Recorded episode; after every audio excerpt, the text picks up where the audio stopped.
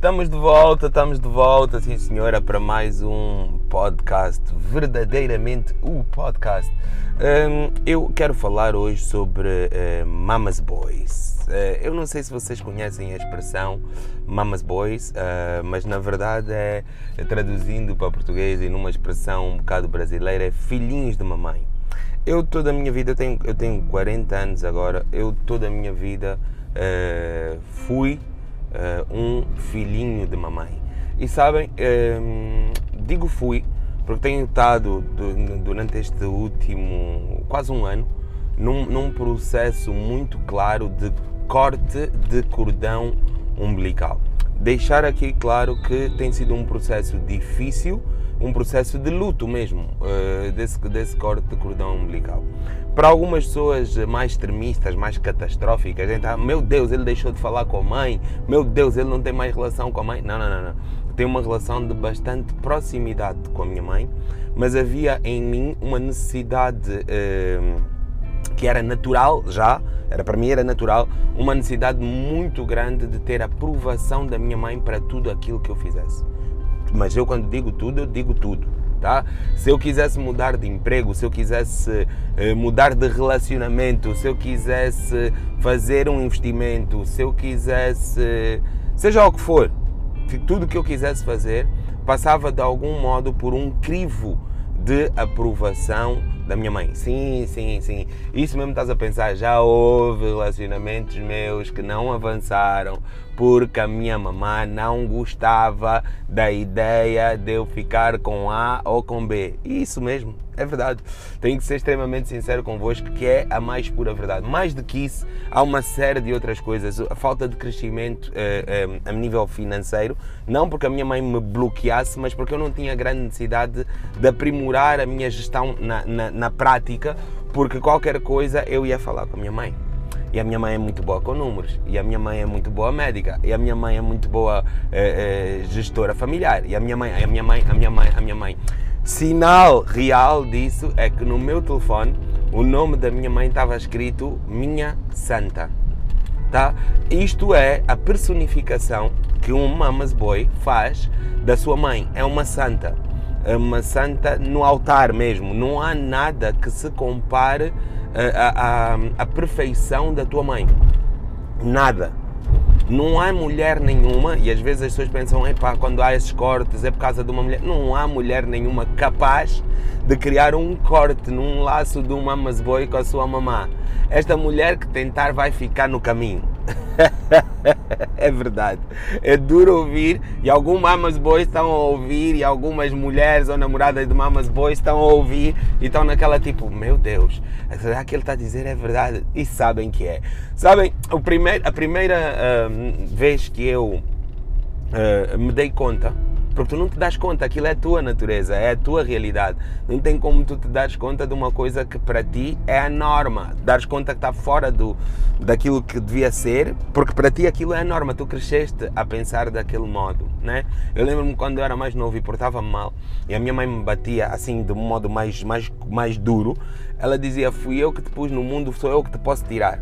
E esse tipo de mensagens subliminares na verdade ficam na cabeça das crianças que depois se tornam adolescentes, depois se tornam adultos, mas que não desenvolvem esta parte emocional porque têm uma dependência, um, um cordão umbilical, como eu dizia, muito forte com as suas mães ainda.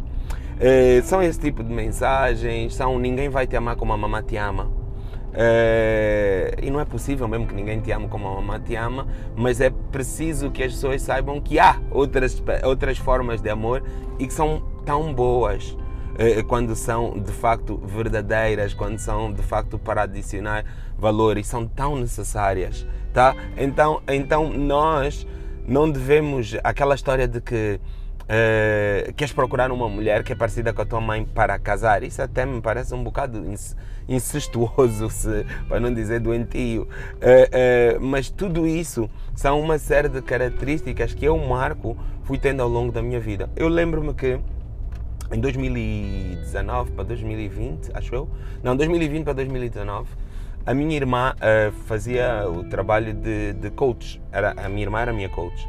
E sim, os coaches têm coaches. Yeah, e a minha irmã era minha coach. E eu lembro-me que quando eu pus a minha lista de objetivos para 2021, um, de, um dos objetivos na minha vida pessoal barra emocional era cortar um cordão umbilical com a minha mãe. E eu lembro-me que foi um choque para a minha irmã, tipo, Tchê, como assim? O que é que queres dizer com isso? e eu tive que lhe explicar algumas coisas, como por exemplo, eu era impossível para mim não ir à casa da minha mãe todos os dias. Eu ia à casa da minha mãe todos os dias, mas eh, é porque para mim era obrigatório não ir à casa da minha mãe todos os dias. Casado, solteiro, separado, eh, não interessa, eu tinha que ir a mamar todos os dias. Vivesse eu no Talatona, vivesse eu eh, no Futungo, vivesse eu em Luanda, na cidade, não interessa, eu tinha que ir a mamar todos os dias. E quando não fosse, tinha que ficar horas a falar com a mamã sobre tudo.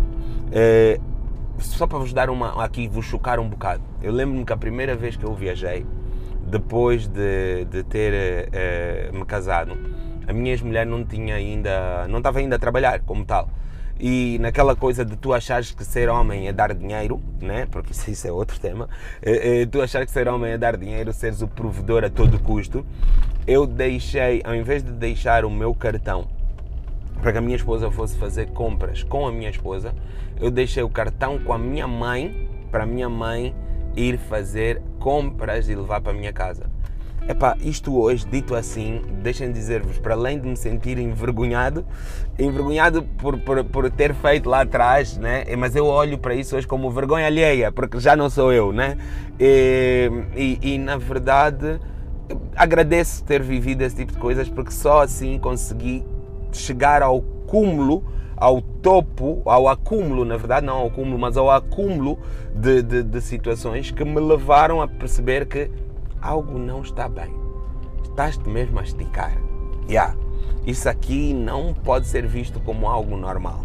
Tu não estás a crescer, tu não estás a tornar mais independente, tu não estás feliz. Uh, e eu tenho a certeza, e deixem-me fazer aqui a ressalva, que eu tenho a certeza que nunca foi intenção da minha mãe fazer-me mal. Não é. Não, eu não acredito que nenhuma mãe que, te, que na, no seu, na sua perfeita consciência e sanidade querer fazer mal ao seu filho, mãe ou pai, fazer mal ao seu filho, tem que ter aí um distúrbio, tá?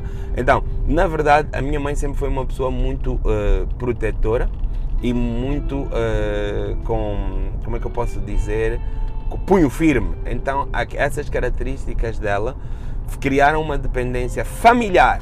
Eu às vezes vejo a minha família funcionar como um clã, em que ela é a líder do clã, em que ela diz direita e todo mundo diz sim mesmo aqueles que estão a olhar para a esquerda. Pronto, então eu tive que eh, tomar a postura de. A primeira vez foi muito difícil. Ela dizia direita e eu disse esquerda. Nem me saiu natural o esquerda, acreditem. Porque toda a certeza, toda a, a, a potência que eu eh, muitas vezes demonstro e demonstrei em várias outras situações públicas e não só, com a minha mãe eh, não era possível e por mais duro que seja dizer isso, mamas boys têm um relacionamento castrador com as suas mães. Tu és castrado, tu não és um homem completo, como se diz, porque tu não tens uma opinião e por mais birra, como os meninos, por mais birra que tu fazes no fim, tu vais fazer o que a mamã quer. Tá? Então, é muito difícil tu te dares conta, e por isso eu venho aqui fazer esse, esse, esse, esse, esse áudio, esse podcast, é muito difícil tu te dares conta que tu és um mama's boy. Eu ia vos contar há bocado, é, é, o meu pai, acerca de uma pessoa com quem eu tive sempre uma relação muito desafiante, o meu pai, apesar de ser um pai excelente, a minha mãe sempre é, passou a imagem de que o meu pai era bom pai, mas como marido, nem por isso. Mas isso é um tema deles, tá? E é de privacidade deles e eles é que sabem o, o, onde é que lhes aperta o sapato. Pronto. Mas o que eu quero aqui dizer é que, como eu sempre fui um mama's boy, eu tinha uma relação de conflito com o meu pai por causa daquilo que era a visão da minha mãe sobre o seu marido. Deixa eu fazer aqui a destrinça. O marido da minha mãe, que é o meu pai, eu não tenho que ficar a olhar para ele como o marido da minha mãe, eu tenho de olhar para ele como o meu pai primeiro. Tá? Depois, como ser humano, eu posso dizer, tipo, pô, pai, hoje em dia que sou mais velho, como marido, acho que podíamos eh, fazer um esforço para melhorar isto aqui, aquilo ali, tá? Mas isso é a minha opinião pessoal e ele não tem que acatá-la. Cada um, como eu disse há bocado, sabe onde lhe aperta o sapato, tá? Mas eu hoje consigo fazer essa distinção de um modo claro, de um modo tranquilo.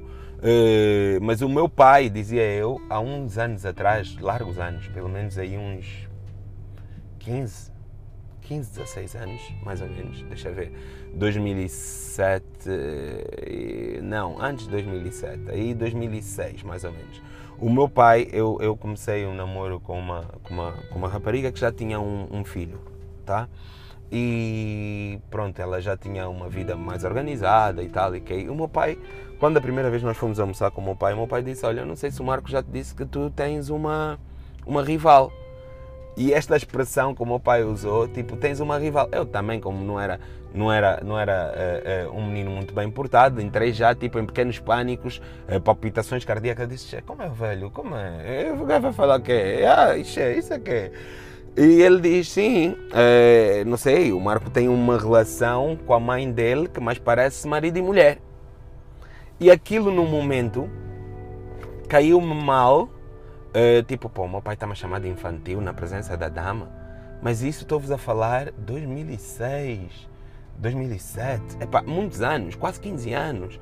E eu lembro-me que epá, aquilo chocou-me, mas de facto epá, o velho não estava a mentir mas levou-me cerca de 15 anos para eu perceber que o velho não só não estava a mentir, como estava a dizer uma verdade muito profunda. E que eu tinha que aceitar essa verdade para transformar a minha realidade.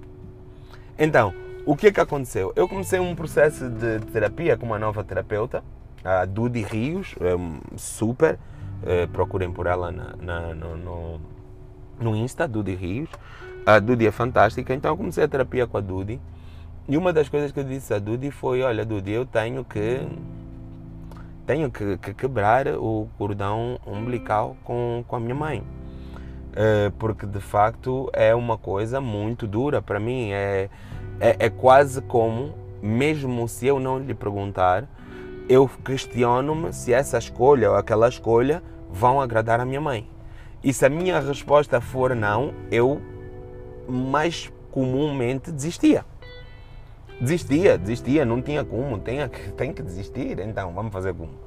Então há uma, uma, uma série de, de, ações que eu ia tendo, como se eu começasse só assim a date alguém, uma, uma saída, e começasse a sentir algo mais pela pessoa, a primeira coisa que eu tentava fazer era levar a um ambiente onde a minha mãe estivesse, para ver como é que a minha mãe ia reagir à situação. Se eu tivesse a começar um negócio, eu ia levar, eh, eu ia falar do negócio com a minha mãe, eh, como se não tivesse a busca de aprovação, mas eh, via pela reação da cara dela, os sinais, a linguagem corporal dela, se ela estava de acordo ou não, e aí eu sentia-me seguro ou não para avançar. Mudança de carreiras, a mesma coisa. Então, é, foi preciso eu anotar todas, todos estes sinais e tu, que sabes que és um mamas boy, se queres de facto crescer e tornar-te um homem, e um homem que vai apoiar e que vai honrar a mãe, o pai, um homem que vai honrar a sua família, um homem que vai ter uh, a sua rainha. Ah, e aí temos de ter a necessidade de parar. Se nós olharmos para, para monarquias, onde existem famílias reais, reis, rainhas, e eu considero-me um rei, é, é, é necessário nós prestarmos atenção que existe rei, rainha, príncipe, princesa, duque, mas só existe um rei e uma rainha. Então é quase impossível tu te tornares um rei e teres duas, três rainhas, tá? E seres um reinado que corra bem. Mas isso aqui, depois vamos falar sobre isso numa outra abrangência. Mas pega só na, na, na, nessa, nessa deixa em relação à mãe. Tu não podes ter a tua mãe como rainha e a tua mulher como rainha. É um choque muito grande. Se olharmos para a Bíblia, a Bíblia diz que tu abandonarás ou deixarás a casa dos teus pais, tu unirás a uma mulher e se tornará uma só carne. Não tem mamãe aí. Não tem como ter mamãe aí. Porque se tiver mamã aí já não é já não, não é uma mulher, mas são duas mulheres. Então é preciso nós termos algum, alguma consciência. Porque isso acaba por de facto afetar a tua autoestima, a tua autoconfiança. E, e tudo isso, se tu não és uma pessoa que tem confiança, que tem autoconfiança, tu ficas muito aquém de viver o teu potencial máximo. Tá? Então, nesse último ano, muitas mudanças têm acontecido positivas na minha vida, exatamente por eu ter escolhido eh, deixar de ser um mama's boy e passar a ser um homem e tomar as minhas decisões por mim mesmo, eh, com, com medo ou sem medo, avançar, eh, se correr mal, assumi-las e não ir a correr para o colinho da mamã porque correu mal, ajuda-me, protege-me eh, não, é, não é necessário que tu, que tu faças isso, não é necessário que, que, que, que tu tenhas vergonha se fazes isso até hoje. É necessário sim que tu mudes para que tu te conheças, eh, conheças a tua melhor versão e te possas permitir viver eh, momentos novos hum, a partir de qualquer idade. Eu comecei aos 39. então, se tu és mais novo, uh, uh, começa mais cedo. Se tu és mais velho, ainda vais a tempo de começar. Yeah. Este foi mais um verdadeiramente o podcast. O meu nome é Marco Patrício Vitor.